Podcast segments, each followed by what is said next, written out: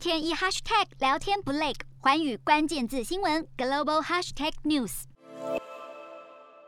本周的国际新闻快评，我们从地球另一端的中东和北非区域最近发生的新闻来分析美中之间的竞争关系，评估东升西降究竟有没有道理。首先，这个星期土耳其的总统厄多安邀请了阿联酋王储穆罕默德前往土耳其进行正式的访问，这是土耳其跟阿联酋之间过去十年当中第一次的正式官方外交访谈。双方不仅透过这次的会面，在外交关系上面算是有了重大的突突破，甚至进一步签署了两国之间未来在能源、环保、金融和贸易领域总共多达十项的合作协议。阿联酋甚至决定投资一百亿美元协助土耳其发展经济。两国的关系快速升温，不仅一举扭转了长期不睦的紧张局势，更重要的是凸显了当前的国际局势已经让两国在追求地区影响力以及区域稳定的共同利益之下，愿意放弃成见。这背后的关键因素，其实跟原本扮演中东和北非地区稳定力量的美国脱不了关系。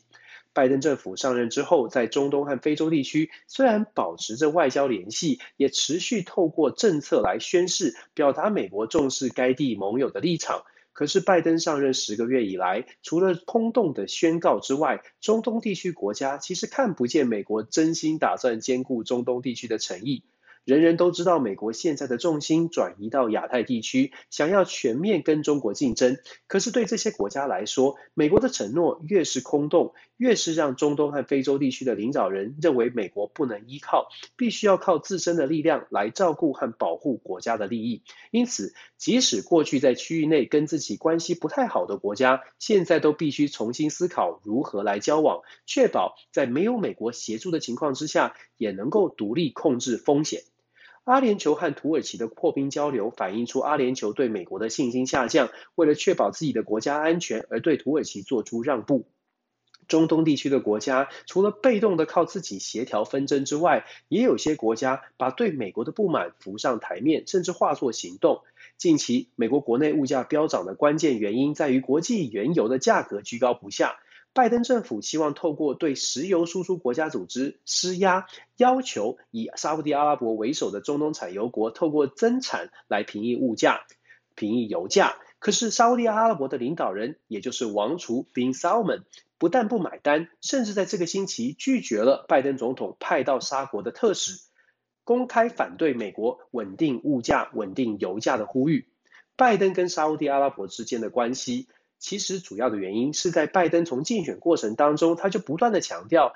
涉嫌杀害《华尔街邮报》记者的王储 Bin Salman 不是一个重视人权的领导人，所以拜登并不想跟他通话。相较于拜登对待沙乌地阿拉伯的强势，川普时代对沙乌地阿拉伯王储睁一只眼闭一只眼，虽然让川普饱受当年人权主义者的批判。可是，在川普任内，基本上沙乌地阿拉伯对于美国的要求可以说是有求必应，甚至是宁愿牺牲油价也要来支持美国的决定。前后对照就可以看出，美国现在对沙乌地阿拉伯的影响力恐怕不仅仅只是衰退而已。同样在中东地区，美国跟伊朗之间的核协议谈判，下个礼拜也将重新启动新一轮的谈判。可是，在新一轮的会谈之前，伊朗正式宣布禁止联合国的。国际原子能委委员会调查员取得最新伊朗核子武器发展的资料，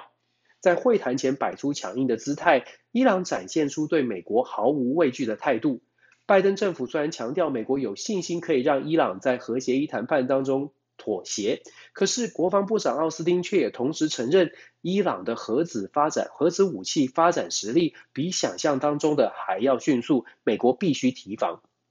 从近期中东局势的演变，不难发现，美国在中东地区的影响力和威慑能力不如以往。也许我们还是可以很乐观的解读，美国只是把资源调转到印太地区来压制最大的竞争对手中国。但是如果从另一个角度来反思，为何中国在与美国竞争的同时，却依旧可以在中东地区投入资源，甚至积极的拉拢中东地区的国家，展现他们的影响力呢？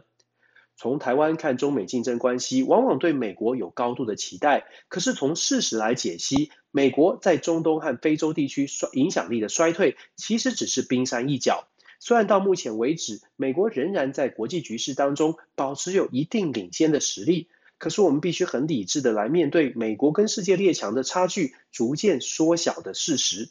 如果拜登政府没有办法找到重新让世界相信美国，以及让美国真正能够脱胎换骨改变体制的方式，目前美国的优势很有可能在未来数年之间被中国、俄罗斯甚至是欧盟后来居上。话说回来，不论是美国继续会一枝独秀，还是中国强调的东升西降真正会发生。可以确定的是，在国际关系、国际政治快速变化的同时，从台湾看世界，恐怕我们需要多一点理智，少一点期待。